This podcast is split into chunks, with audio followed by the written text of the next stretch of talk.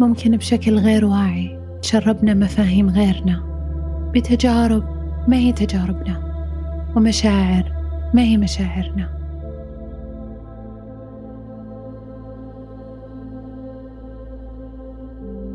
أمور تكونت في الأجيال اللي قبل بالمجتمع من حولنا.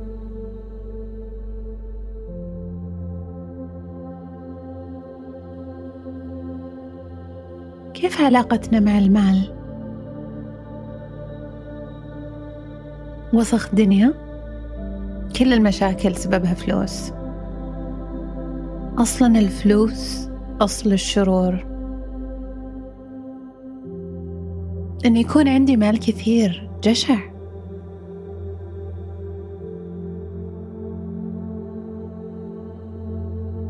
معتقدات إذا تبنيناها سببت لنا تحدي وعائق في حياتنا.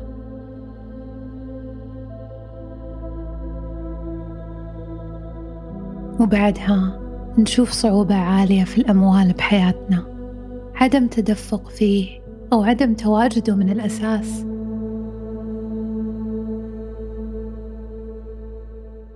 رفض داخلي بشكل لا واعي بأنفسنا.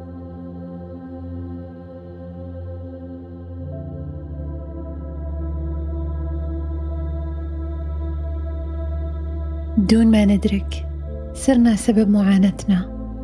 ألم مستمر بداخلنا لكن ممكن إيقافه.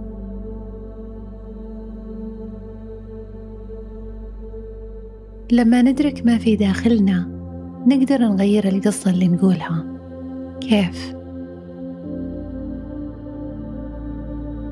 نكرر الفكرة الجديدة اللي فيها نستشعر السعة. إلى ما تترسخ شعوريا. حتى لو في البداية ما حسينا فيها. مع الوقت شوي شوي لما نكرر ونكرر على ذواتنا قصة مختلفة. لما نؤمن إنه نقدر نختار اختيار جديد. يتحرك شيء داخل قلوبنا ونحس بالتغيير.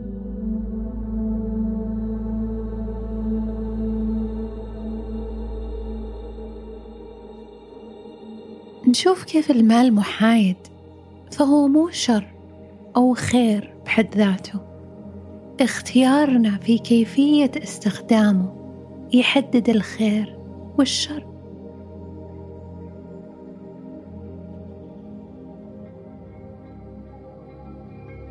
نستشعر كيف المال أداة نحسن أو نسيء استخدامها ومو سبب لأي مشكلة.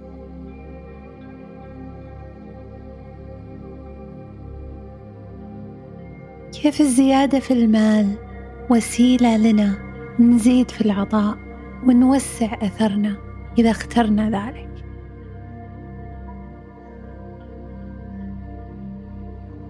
كيف البركة في الأموال؟ تأتي بتقدير وشكر وجودها ومو الظن السيء فيها. كرر معي واعرف إذا سألنا السؤال الصح الإجابة الصح بتتسهل. السؤال المفتوح يفتح الاحتمالات اللامحدودة في هذا الكون لأنه يخلق لنا المساحة. اللي فيها نستقبل الإجابة بكل يسر.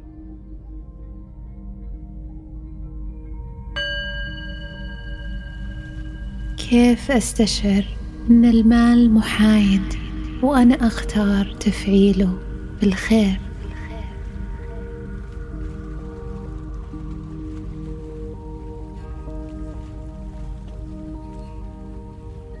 أنا أستشعر أن المال محايد وأنا أختار تفعيله بالخير.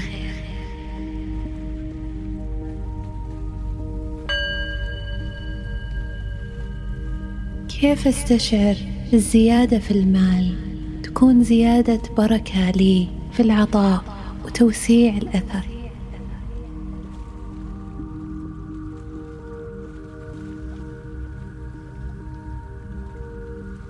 أنا أستشعر زيادة في المال زيادة بركة لي في العطاء وفي توسيع الأثر.